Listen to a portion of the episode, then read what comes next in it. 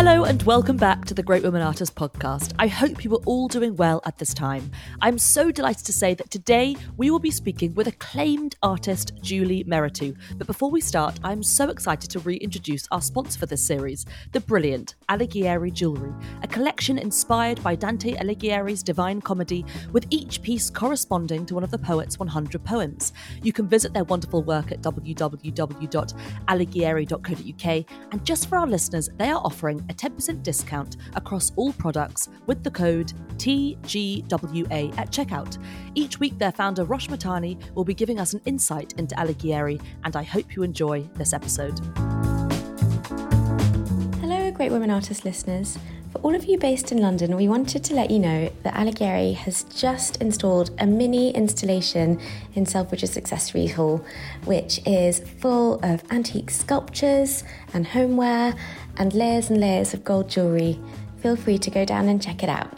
And for everyone else in the world, don't forget that Alighieri is offering ten percent off all of our modern heirlooms with the code T G W A on alighieri dot co dot u k.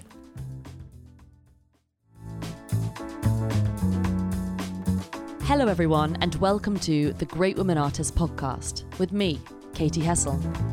Some of you might know me from The Great Women Artists, an Instagram account I set up in October two thousand fifteen, which celebrates female artists on a daily basis, ranging from young graduates to old masters. Well, in a similar fashion to the Instagram, this podcast is all about celebrating female artists from a variety of backgrounds and histories. And I'm so excited to be interviewing artists on their career, or artists, writers, curators, or general art lovers on the woman artist who means most to them. What I want this podcast to do is celebrate female artists in all different capacities, so you, the listener, can gain a look into the greatest female artists working now or from art history. I'm so excited to say that my guest on the Great Women Artists Podcast is one of the greatest artists of our time, the inimitable Julie Mehretu.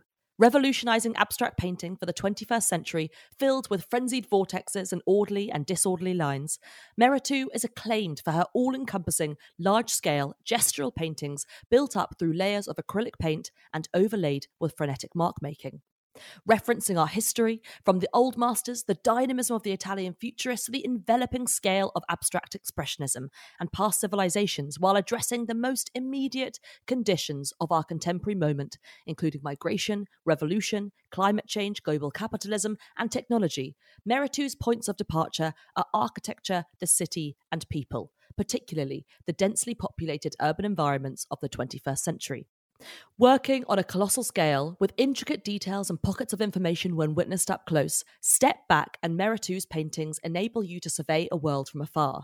Erupting with colour, line, energy and movement, they evoke histories both evolving and collapsing, much like the conflictingly progressive yet backward world we find ourselves in today. Born in Ethiopia and from a young age raised in the U S, where she lives and works today, Mehretu studied at the Kalamazoo College in Michigan, followed by R I S D. An artist in residence at the esteemed Studio Museum in Harlem in the early two thousands, Mehretu has since gone on to exhibit extensively around the world, from solo exhibitions at the Louisiana in Copenhagen to the Guggenheim in New York City, to numerously participating in biennales all over the globe, from Venice to Sydney to Istanbul. She is a recipient of the American Art Award from the Whitney Museum of Art, the prestigious MacArthur Fellows Award, and has been awarded the U S Department of State Medal of Arts Award. But the reason why we are speaking today is because Mehretu is currently the subject of a major touring retrospective of her work from the last twenty-five years.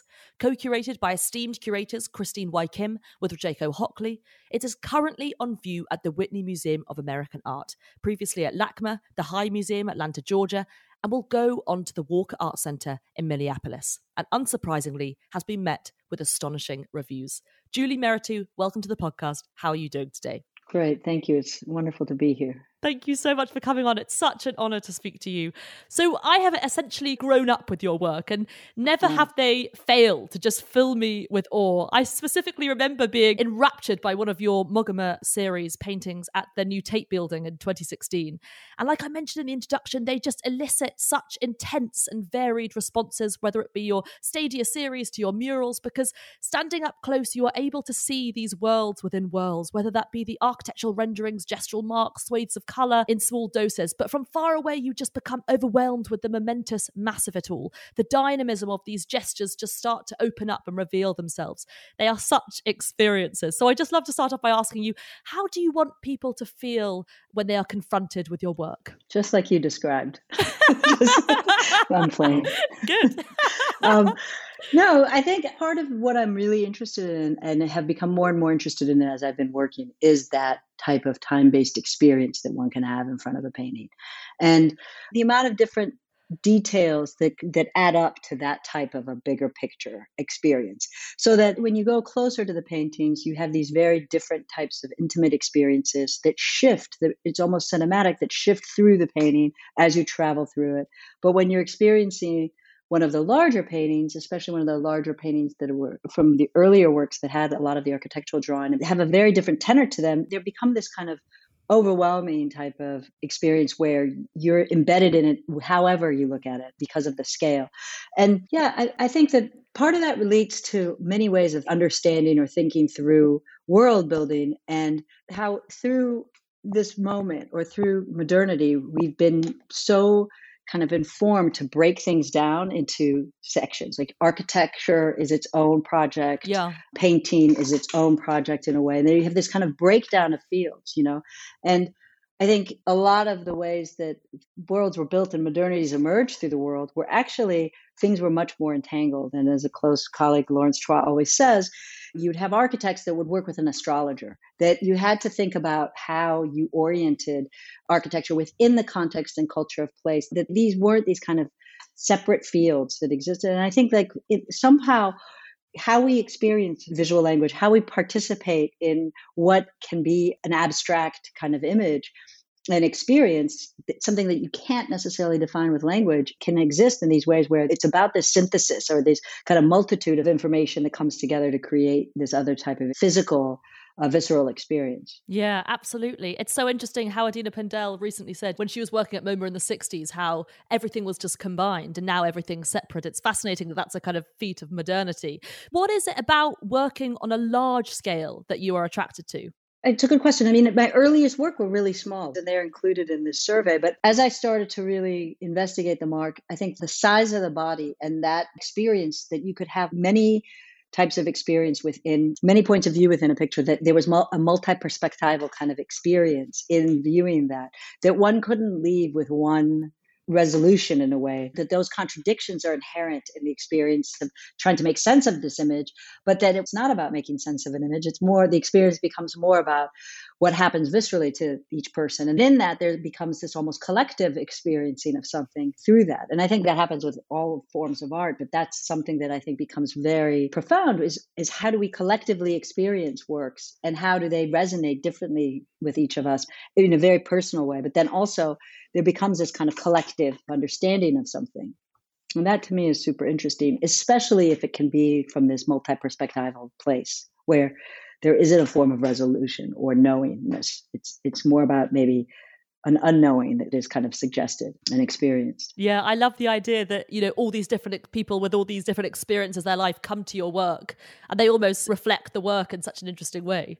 Yeah. Like architecture itself does that, right? Like in its structure. Mm, yeah. Like th- that language. We all have very different experiences with place, but that's a language that we all negotiate and have had to our whole lives. Yeah, absolutely. And the sort of histories of architecture as well, especially somewhere like London where everything is just so mm. diverse. Yeah. And London is a really wonderful city to explore in that way, or to experience, because it goes back. You know, New York is, there's a limit of time to that. London has this very yeah. different sense of time. And the manifestation of power, the manifestation of what those different types of architectural language, how that exists and how, what that suggests to your experience in mimicking that in the painting also offers a very different point of departure. But a new work is less involved with architecture. It does something else within the abstraction to suggest that, those types of spaces, either way. Yeah, I see your work kind of ultimately about people. I mean, I love this quote from Christine Y. Kim, who co-curated your Whitney show, and I know who you've been working with for decades now. And she says, the absence of bodies, but the presence of humanity on pause resonates in these paintings in mysterious and intense ways. Why are you drawn to working in a way that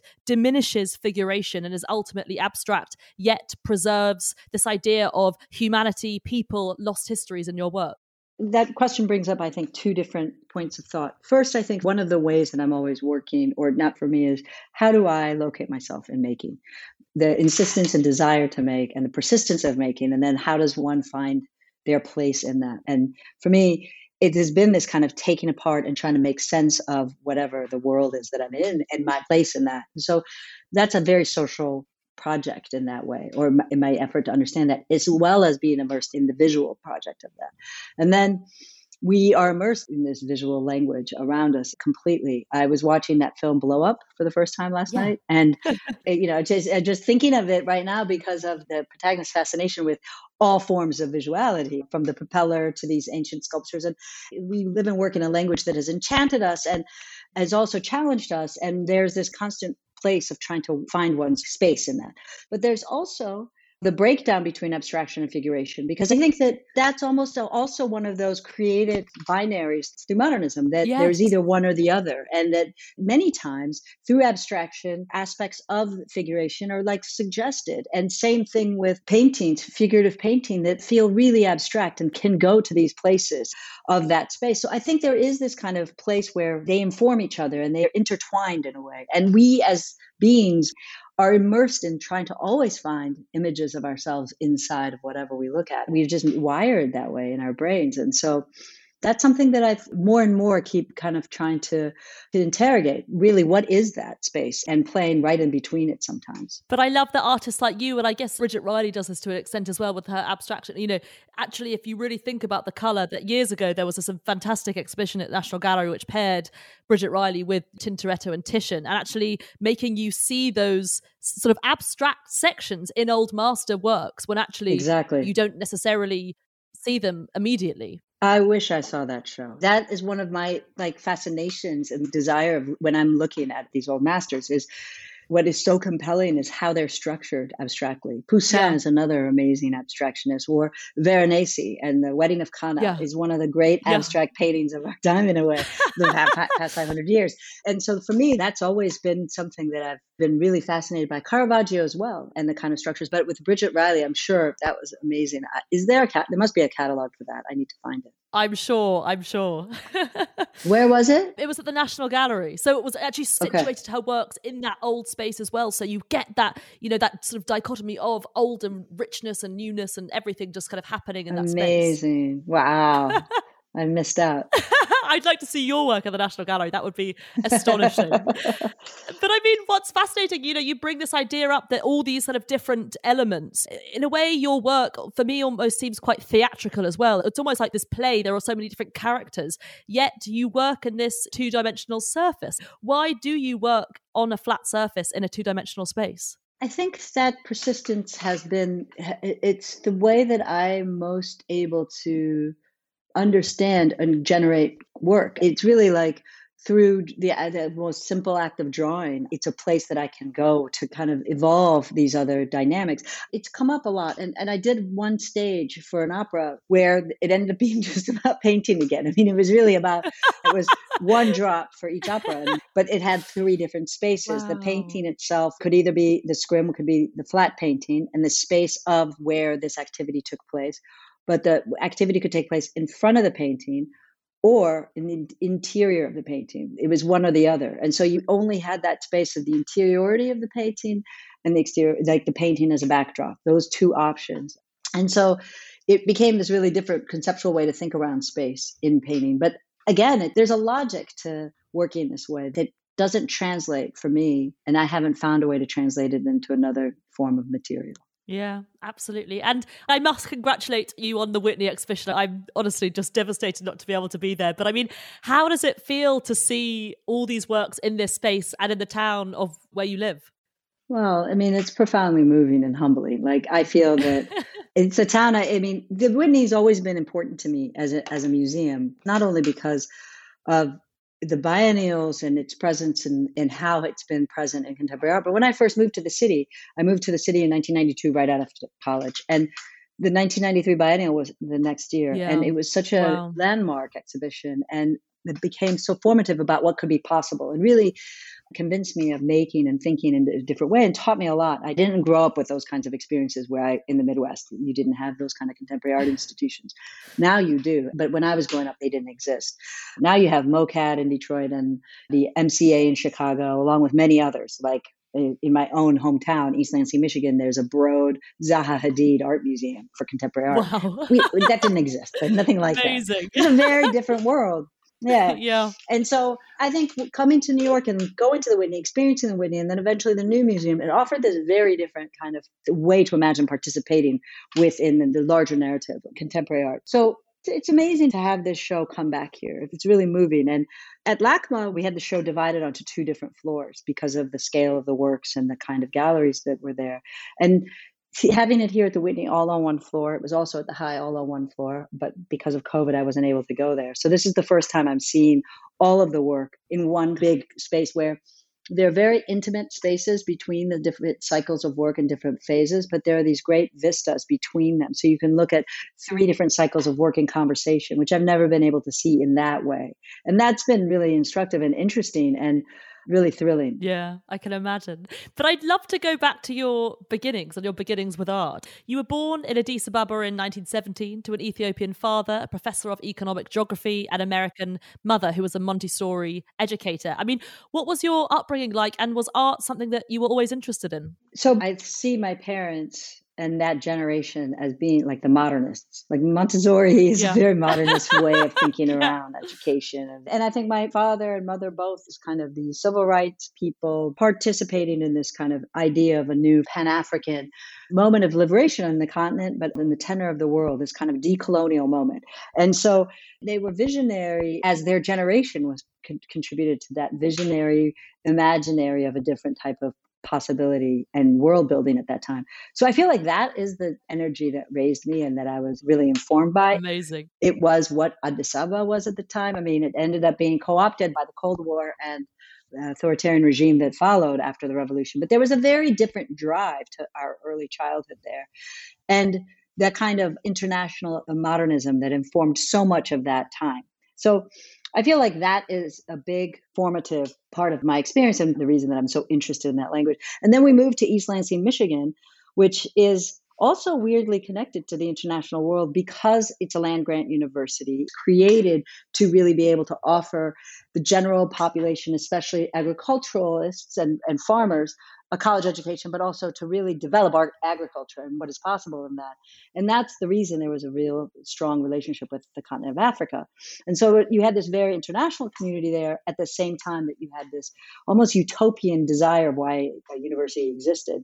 And strangely, the campus was very built in beautifully modern language of that moment. So I feel like all of that was this context I was growing up in, while it was also the Midwest of the United States. And it was very much Midwestern Michigan during the nineteen eighties. And so you had this very intense reactionaryism to, you had, I think, in the U K with Thatcherism, but here in the U S with yeah. Reaganism, that really was a reaction to the big gains of the civil rights moment and to the gains of what our parents' generation, what I felt like what they were inventing, being a biracial couple a year after anti-miscegenation laws were outlawed. And it was a very intense time to live. And I think right now you see a very different shift back towards other ways of kind of imagining futures during this pandemic, but also yeah. because of the crazy neoliberalization that took place in this country, but also you see the failures of that that have been really exposed because of the pandemic.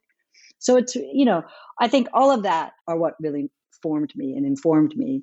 And they've always were very supportive of me as a creator and as a maker and, and wanting to be an artist. Yeah.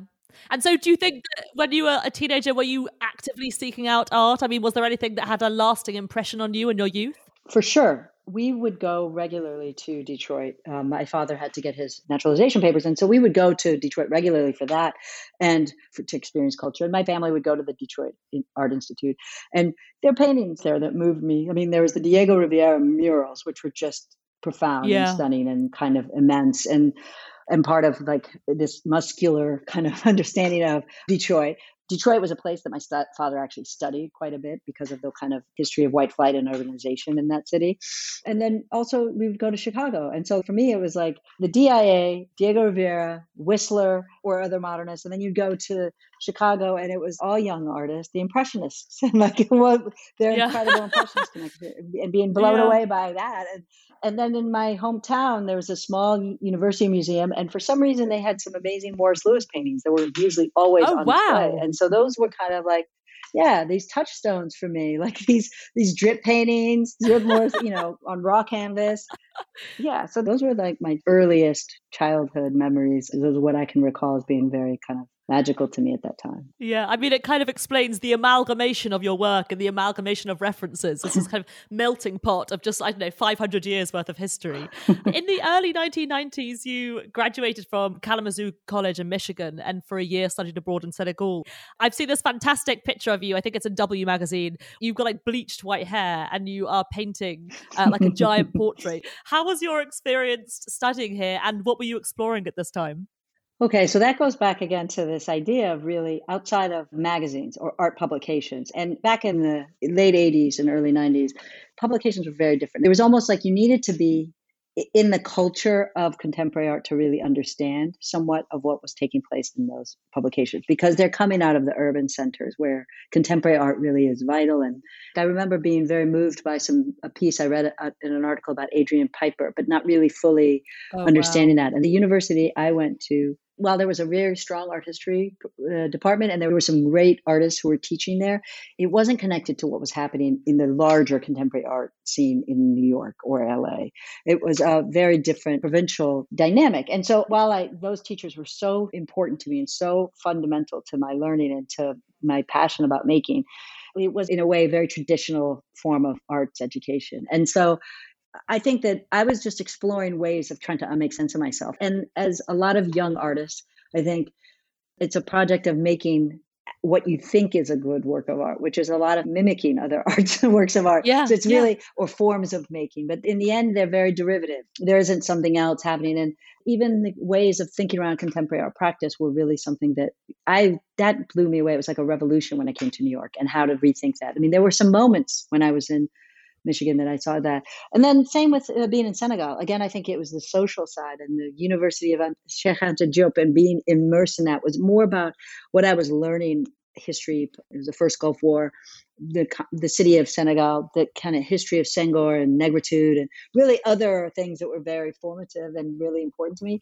I worked with a bunch of batik artists and learned how to make dyes and do. And so it was more wow. about just being a young artist and exploring yeah. ways to make and ways of building with adobe, things like that. I was basically mining, how does one even do this? And you're, really at that time, it was learning technique in a way and technical kinds of education. Yeah, absolutely. And so one of your earliest works in the Whitney show and a very early work from your oeuvre is Migration Direction Map Large from nineteen ninety-six. I'm fascinated by your interest in the map. What attracted you to using this motif to kind of ground your work? When did that, you kind of have that light bulb moment about wanting to explore the map? Because this is such a jump from these portraits you're making essentially. Well, there was a big jump in between those. After these portraits that I was doing in school, I was working in New York for a few years, three years or something, to, to go to graduate school. And, and it was there that I was just playing with abstraction. And I was making these kind of mucky, big, huge, colorful, like oil paintings that were just full of gesture, but not really understanding. But so my project in school when I first started was with the encouragement of a really great teacher, Michael Young, was to really take apart the paintings and really take apart the way I was thinking about making. So it was in that process of doing one gesture on a piece of paper at a time and then like hanging that on the wall and doing another gesture and hanging that and doing another gesture. And then eventually that first semester, I felt completely lost and I had no sense of what, you know, everything that I understood about what I was trying to do, I, it was turned upside down. And it was kind of serendipitous how I moved into this language of map making, I was traveling. And because I was traveling, I was working with very small pens, and I was working in a sketchbook, and I was also doing an etching project in Mexico. It was like a six week course. And I was working very with these, with these etching needles on plates and drawing. And I started to work with these very small marks, and the drawings started to look like maps. Oh, and that's wow. when I became interested in trying to make sense of what was happening with the drawing. So it was the reduction of the gesture. The gesture by itself, completely removed, had no meaning whatsoever. It was just a gesture like any, it was a, mem- it was almost like a mimic Of, a, of any other gesture, right? But when I reduced that gesture to one type of mark with a many other marks repeating it, it all of a sudden started to take on a different kind of meaning in the group. And that became conceptually just interesting to me. And I started to play around with these drawings that started to look like little cities and clusters of cities. And then I became interested in the mapping side, because that happened so intuitively and so much by chance that I realized that intuitive chance way of working, which was always something that I had relied on, I started to work that way and then try to make sense of that. And so then I started to play in this very absurd way, to play with the map and other Cartesian ways of trying to make sense of things, very Montessorian in a way, to look at all of these, like what was happening in the studio, and have that be a very different process. So it was a way to just think through these new drawings that I started making, which seemed much more potent and interesting to me than any of the work I had made beforehand. And these drawings were small, four inches by six inches, eight inches by twelve inches. You know, they were very small drawings. And they're in the first gallery at the Whitney now, those early works. Yeah, it must just be incredible to see that in the exhibition and have that as a starting point, and then have this played out and developed in so many different ways and avenues. But also in this section of the exhibition, you have included Untitled brackets Yellow with Ellipsis, another play on the map motif. I've read that this was your first attempt to collapse the map and the drawing in one space. I mean, what did you want to achieve from this? It was just, again, another experiment. And I think like a lot of yeah. that work, the way I continued to evolve the work was to ask these, especially in those early years, was to try to limit the amount that I was working with, because I was really conscientious of making one step at a time. So first I started to use the map and map these drawings to try and say what was going on in this. And one was a migration map of what was happening with the characters or the marks in the drawing. And then those maps started to inform how I could, I started to combine them with the drawing. Why are they separate pieces? And and then I started to create this paint to be able to work on a larger scale and to be able to embed these within one another. These maps and the drawings and these worlds could create their own tectonics in a way, and their own geology, their own kind of substrata of all these different narratives. And so that's kind of was just an experiment to play with. How could that happen? And then it was really try to do it as freely as possible. Yeah, amazing. So from the two thousands, your work began to, to me, you know, embrace the kind of monumental scale of history painting with your loose interrelated narratives across completely different bodies of work. To me, your work seems like the greatest example of the expansion of globalization in the two thousands, technologically, socially, digitally, and the interconnectedness and sort of transitory speed of it all. How did you come to develop this initial language, and were you specifically reacting to the world around you? I mean, this was the sort of cusp of the millennium.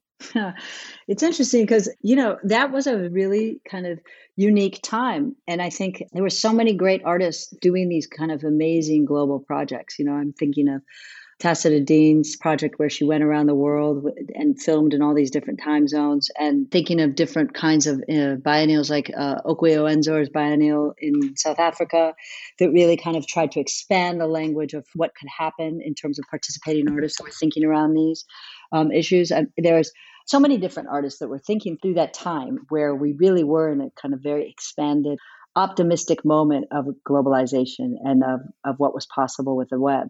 And I think in the U S, you really had a very palpable feeling of that kind of global optimism and global engagement and this really kind of optimistic economic fervor around that. And I don't know, for me, I was trying to make paintings that were getting more and more complex through these steps and through layering all these other forms of language together. So once I started to layer architectural language into the drawings, the drawings would get more complex. And then once I was able to layer architectural drawing, I could layer five thousand years in one painting if I if we want. And so there was, it was just yeah. this experimental aspect. But I do think that the time and that moment, when I look back on those paintings, they carry that kind of, you know, tintillating, what do you call it, kind of um, euphoric optimism. The energy and dynamism. Yeah, and that kind of euphoric optimism of that time, of that, that as emerging young artists, there was this more international group of artists getting some kind of space in the New York City scene.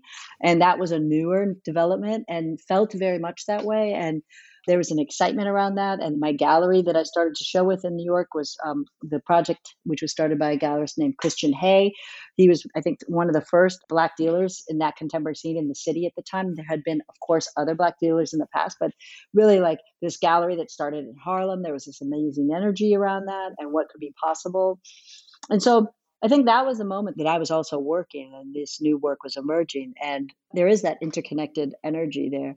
But when I look at those paintings now, it's interesting because I think, I, I wonder, they could have even been more, like more, they, they could have held, I don't know, they, they hold that time in, in such a particular way, but there's a very deep earnest kind ofness about them that's interesting to to notice. Or this optimistic desire that feels so um, naive in a way it is in those paintings. It's interesting to to think about, as well as the kind of ac- acceptance of these moments of dystopia in them, like Bombing Babylon, like early titles that I, th- I think about. I, it was just like, what was I, like, where was I? Who was the person yeah. who made that stuff? It's interesting to see that in the show right now. But that's fantastic. I'm thinking of something like Retopistics, a Renegade excavation from two thousand one, which I would love, love, love to see in real life. Do you kind of intend, I mean, this is just this kind of mass of just interconnectedness and just kind of speed in front of you. It's very much like the Italian Futurists, which is interesting to think that they were working on the cusp of the, you know, that maybe there's something about working on the cusp of a century that you kind of embrace the new, I guess. Do you intend for there to be kind of narratives within these paintings? Yeah, at that time, I was really thinking about that. And I was conflating all the different forms of airport terminal maps and train station, like subway terminals, and creating this kind of like imagined, folded up, interconnected space. And I was thinking about the Situationists. I was thinking about, you know, the Futurists. I was looking, thinking about the Suprematists and all these various types of utopian desires, you know, different types of art movements that were trying to in some way deal with a visual for and think around these kind of utopian perspectives. But I think that that was part of the contradiction being asked in these paintings, because the marks that were then participating in that are being dwarfed by that, or digesting, consuming, and challenging that. So there was this constant interplay between all of that at the same time. So I think for me, I was really looking at those artists, or, you know, thinking about Constance drawings of these foldable cities and places of play and places of possibility, but rather than doing that from plans and the cities I experienced or airport plans that I had collected and scanned and drew over an illustrator and collapsed all of that into the painting to create this kind of complex space. Yeah, it feels quite kind of Buckminster Fuller-esque, and the kind of like geodesic domes and everything. I mean, yeah, I would trace a ruin from the Oracle of Delphi, or trace the Roman amphitheater in Arles, to like be able to push all of, and then go right from that all the way to like the geodesic dome, or the unbuilt kind of imaginary buildings that at the time were Zahari yes. drawings. You know, those, there's a lot more that has been built of her work since then, but there was a lot of her drawings early on that were just these ideas that were paintings and drawings. And I pulled from those. I was a child also of hip hop. You know, I'm first generation person who grew up, like that was really a, a part of like my teenage years and early teenage years. And and the, the whole sampling, remixing, cutting and mixing, that way of thinking of making also very much informed those paintings. So you could flatten the Malevich square and then, you know, a futurist yeah. gesture with these other structures and these other types of dreams and possibilities. That's such a brilliant way of looking at it. And I mean, using a sort of architectural rendering as the kind of, I guess, ground for your work, I mean, what do you see as the kind of potential for using this framework? So for me, it was a real, again, it was a serendipitous moment in the studio where I had been, had these books of a Mies van der Rohe building that was the site of the residency program we, I was at in Houston, of the museum there. And I had these um, images of these buildings and other buildings. And I just photocopied one and put it under my projector and projected it on the painting that I had been working on that had this entire map of drawings, and became immediately like really interesting to me to think about the map of these characters all of a sudden there was a social context, social, political, economic, every, there was this context, and there was a, a desire embedded in that building. There was the, the language of power, the language of infrastructure. That was a way to, to bridge and to kind of link that into a metaphoric language of power and authority, and how that has changed and the desires of that over the time. So at the beginning, I wasn't really, you know, not didn't understand, but wasn't really thinking about ever using architecture in the work. And it really came through that by chance encounter and playfulness in the studio. Um, I'm fascinated. I mean, at this time, I guess, in the early two thousands, you had moved to New York City, and of course, you were the artist in residence at the Studio Museum. Do you think moving here and being here and surrounded by such a built-up urban city affected your work as well? I'm, I'm fascinated about the kind of use of place in your work. Yeah, I mean, I had gone to school from New York. I had been living there, waiting tables and and painting, and then was in, then in Providence, Rhode Island, studying, and then always had a place in New York during that time. Went to Houston, which was a very different kind of sprawling city and a really fascinating kind of place. And I was always interested in the city, having not grown up in a major city, but it was something that my father always studied. And so we always talked about it. And when we would go to Detroit and Chicago, we were living through this time where you were seeing the kind of decimation of these cities, or the result of the decimation of these cities from the seventies and from white flight that took place in that moment after the late sixties. And so that engagement was something that we always just talked about. It was, I've always, always immersed in that. So my experience in New York and the kind of vitality and what was possible in terms of being queer, being like a creative person, being able to invent oneself a different way, and, and the emergence of kind of identity politics post-AIDS and what was really happening in the city in that way, and, and what, what new could be possible. There was this kind of incredible vitality and excitement in that. So yeah, I mean, the city, I think, was always really interesting to me for that, for its cacophony in that way, and for the cacophony of experience that one could have, like, and the kind of incredible freedom one could have in that space. Yeah, that's fascinating. And then in the early sort of two thousand four, you created your three-part Stadia series, which is one of my absolute favorite works of Thank yours. You. I mean, I'm fascinated by this framework of stadiums. You've spoken about this kind of utopian, you know, imagined project. They do feel like this incredible world.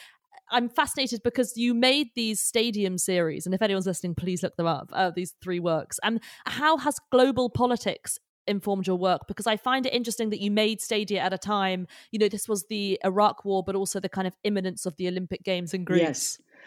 Yes. So for me, that really was the context. Like, so I had been st- working with these paintings, and, and it was the first time, you know, working with this language. I'd done a, a lot, some large paintings for the show at the Walker Art Center. And I was invited to participate in the Carnegie International. And when I was invited for that, it was really at the dawn of the Iraq War, was in two thousand three. It was when I had just completed the works for the Walker. And I was really blown away by the kind of nationalist reactionary fervor after nine eleven by the Bush administration in this country. And that kind of global optimism that we had experienced in New York and in the world came to an abrupt end right after the Twin Towers fell. And that was palpable yeah. around the world. But anyone who experienced that yeah. knew that. And immediately there became a very different type of global engagement at that moment. And who was the other that was the other to fear was anyone of Muslim descent. And there was this very kind of incredible reactionary, dangerous moment we were living in. It's changed on it like by a switch, it felt like. And to experience the kind of immense shift through that, and then to the build up to the war, the build up to the war on lies, the build up to the war, you felt the kind of machinations of the propaganda machine and the effort of that in the build up for that war. And that was reminiscent to some of the failures, you know, now after having lived through the Trump administration, we see that on a very different level. But there was a, the kind yeah. of little move towards that very scary kind of authoritarian kind of gesture. But this aspect of going to invade another country that had nothing to do with the situation, that on fabricated intelligence, to like dupe a public, to to engage and to, and, you know, and I think the U K and Blair are, are also, you know, were the partners of Bush in this. Definitely. And that as citizens, this was our leadership. We were responsible for this as much as we were opposed to it. And so for me, I was like being asked to participate in this international. We had the kind of fervor around the shock and awe year, the year of that war, that time that we were just going to blast the hell out of, of our collective humanity, you know, Baghdad and yeah. and Iraq and, and devastate this place at the same time that the world was gearing up for these Olympic Games in Athens, and back yeah. at the source of the Olympics in a very different kind of almost nostalgic sense of a global kind of engagement, social engagement. And, you know, for me, I was thinking about all of that and thinking about the kind of stage of spectacle and propaganda and how they participate. They're very much in hand with each other. And then, and we couldn't understand then how little mediated the world was compared to now, but it felt enormously spectacular and mediated. And then, and the way the media participated in the construction of the narrative and the need for this war, all of that. And then at the same time, the immense kind of contradiction with the Olympic Games happening.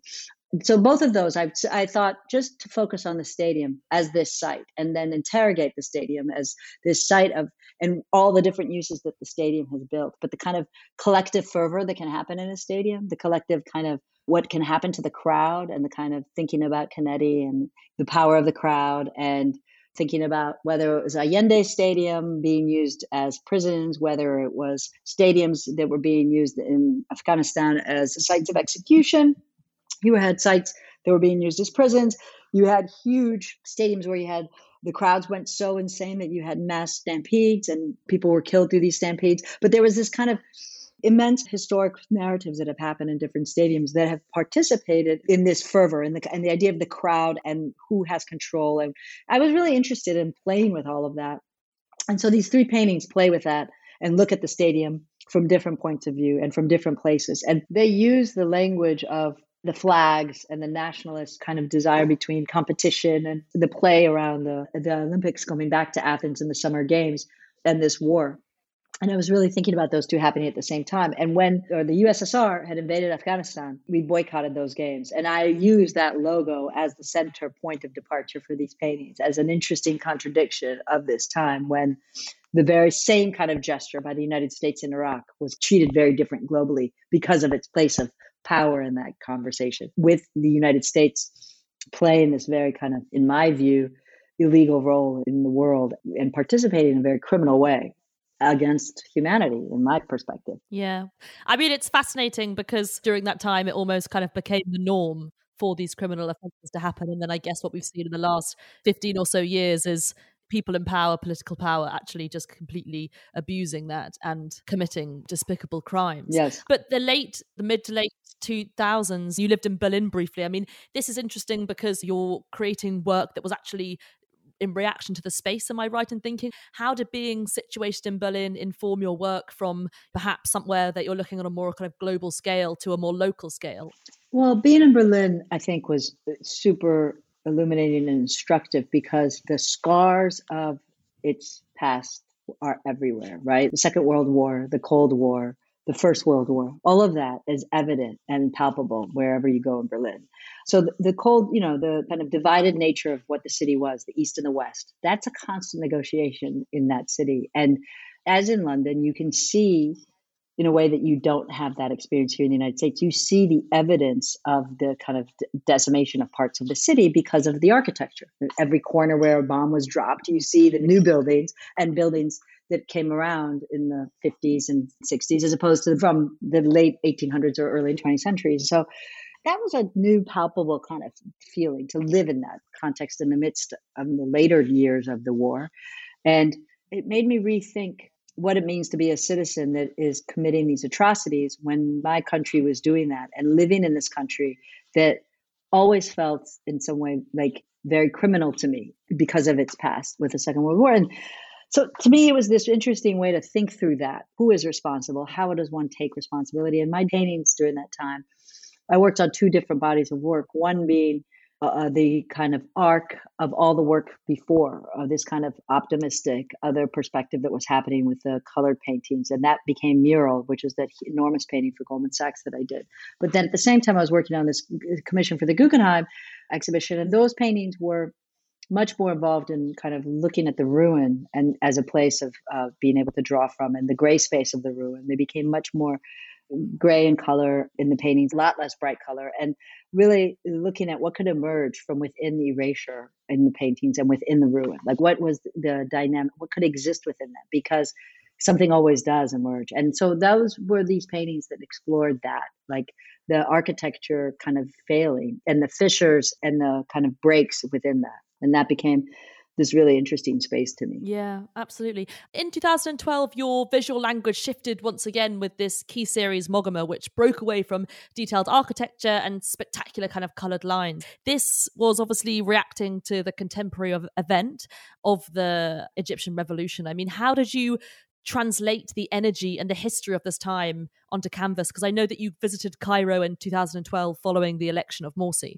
So that whole moment in two thousand eleven, the revolution in the early days of January in Egypt, Tunisia, the entire North African Arab Spring, the contagion of that throughout the world, it sparked protests from Rio to Zuccotti Park, Paris, London, they, they were everywhere. And it was really interesting, the kind of excitement and contagion of that moment. But it was also very clearly a liminal moment. And maybe for me, my interest was because I had grown up and our family left as a casualty of that form of revolutionary fervor and hope for something that became much worse. And the he- history of the Green Revolution in Iran gives you a different sense of that as well, of, the, of how something can be so co-opted and go so wrong. And when you think it can't get worse, it can actually, you see what can, how something can be co-opted yeah. and become a different place. But I was super interested in that repeat, that kind of empowered excitement that can happen, that empowered contagious excitement that can happen in the square and that can happen in that moment of uprising. And I'd read this amazing piece by Nasser Rabat, who's an architectural historian at M I T, in Art Forum. This piece was called Circling the Square. And what I thought was so interesting was how he spoke about and wrote about all these different buildings around Tahrir Square, but giving the architectural history to their specificity and their reason of being and how they came to create this kind of no place that became this plaza where this event happened. And what I was so interested with is how these buildings become these witness to this space, but how they're also, yeah. they are the kind of, in some way, metaphoric creation or existence of these systems of power. And all of those various histories, from the Mamluk to the Islamic to the a modern brutalist building, they're all part of what informs and created those citizens that participated in this kind of uprising and demand of change. And so to me, that that became an interesting way to think about when I was invited to participate in Documenta. I wanted to create these paintings that could then play with that idea, but to think about that on a global scale, at every square that we've had these kinds of uprisings, and historic or otherwise, Tiananmen Square, Place de la Concorde, the Zocalo in Mexico City, again, Zuccotti Park in New York, whatever these, the, that all of these places, uh, Mescal Square in Addis Ababa, that these will become these symbolic places, but the buildings in them, how could they collectively become this other place? So those were the buildings that were drawn into the Mogammas. The Mogammas were vertical paintings as opposed to kind of horizontal panoramic paintings. And yet the vertical paintings, when they are put side by side, become this panoramic vista. And the square is then reflective upside down in the top. All these buildings, you see these kind of reflections of them and becomes this very kind of subliminal experience of a place that can't be surmounted, but that the marks kind of go just digest and consume. And the marks create a very, very different dynamic in those places. So much so that the architecture almost dissipates to the grid. It's so consumed by the marks that they be, it becomes something else. And that really was almost the last moment of working with architectural drawing for me. Yeah. After that, I, I felt like it really lost its important space in the work and that the marks became the primary, they they became supreme in that painting and they became the interest. Yeah, absolutely. But I should add that these works are just overwhelmingly expressive and complex and just dazzling. But I mean, as you say, in two thousand twelve, your work took a turn whereby you began to manipulate news photographs in Photoshop and render them onto the canvas. And what the results are are these almost abstract scapes. And one work that I think is particularly emotional and important is Conjured Parts I, Ferguson from two thousand sixteen, which was made in response to press images of uprising in Ferguson, Missouri in two thousand fourteen, and where you use this photographic image as the source of your work. I mean, what does the photographic image offer? And kind of using this image as the basis of this work, I mean, what were your experiences making this work and what do you want the viewer to be aware of here?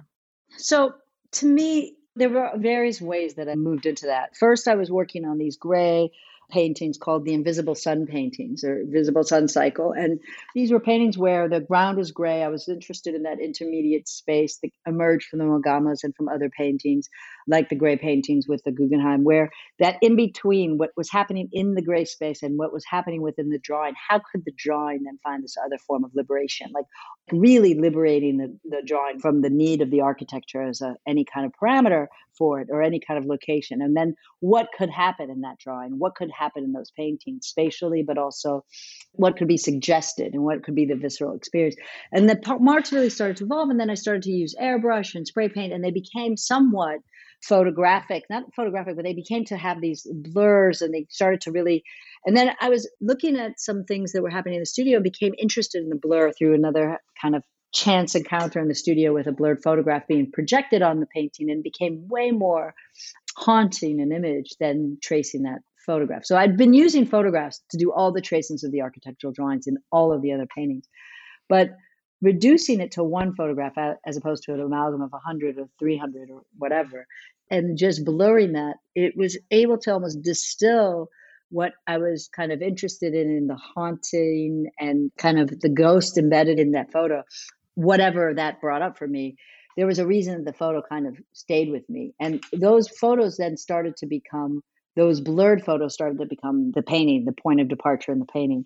And I wasn't so interested. I mean, at the beginning, I gave a nod to where that photo came from. So I, with one hundred parts I, Ferguson, if I and Ferguson are in parentheses, it's really the location. But in that, it suggests that event. Eventually, all of the blurred paintings, the last paintings in the show and the last the paintings I've been working on recently, their titles are different. Blurred photo is informative in what it offers subliminally, but also experientially in that painting. And for me, it's the trying to make sense of something very complicated and horrific and visceral of a moment that feels like it's very hard to articulate. And how does one find liberation inside of that? How do we reinvent that? And what is the insistence? What is the persistence of what can be possible in these experiences in painting? That became really the direction that these new paintings emerged from. And the blurred photo, I think it's most important as how it informs the painting visually, but knowing the source is not as important. I mean, yeah. I'm happy to share the source with anyone who asks, and we share them in the in the information labels. But for me, it's more, as it was with the Mogamma paintings, or as it was with any of the earlier paintings, it's the visceral, physical experience of the painting and what happens in that subjective experience. And there can be many sources for the images, but the sources are of this moment, of this time. And to me, it's the, it, it, what's what happens within that blur, what happens within that haze, what happens within that unknowing, and what can be terrifying in that, but what can also be exhilarating and possible. Absolutely. Julie, thank you so much for this interview. I've genuinely just been completely enlightened, and just thank you for all the work. I wish that your exhibition was touring to the U K. But as this is the Great Women Artists podcast, we do always ask our guests if there was a women artist who was from now or from history who you'd most like to meet, who would it be and what would you say to them? Wow. There's so many. You can have more than one. I would like to meet the unknown artists who were immersed in painting and who have been painting, but who we don't, who, whose names we don't know because of the realities of the world. Those are the women who I would love to talk to and meet. Uh, that's a hard question. I have to think about that. There's, but, but yeah, I mean, I guess for me, it's the number of unknown painters and and many unrecognized women artists who will we will still continue to find their work. And as works were made in the Renaissance and as paintings evolved and as people, you know, I love Ali Smith's book, How to Be Both, because yeah. of this kind of invention of a character, but the realness of the kind of number of times women had to kind of invent themselves differently and, and pretend to be men in order to be taken seriously. I would love to speak with all of, you know, those are the women that I'm moved by and I would love to find and be able to talk to. Amazing. Julie Mehretu, thank you so much for coming on the podcast today. Thank you so much. Thank you all so much for listening to the sixtieth episode of the Great Women Artists Podcast with the brilliant Julie Mehretu. I am just in awe at Mehretu's fantastic, important and deeply complex and vital work, and urge you all to look it up. And for those in the New York area, please do not miss her incredible show at the Whitney Museum, which runs until the eighth of August two thousand twenty-one. As always, I have linked through to everything in the show notes. This episode was sound edited by the brilliant Winnie Simon, and if you have been enjoying these episodes so far, I would be so grateful if you were to leave a review, as it helps others find us. And of course, thank you so much for listening to the Great Women Artists Podcast with me, Katie Hessel.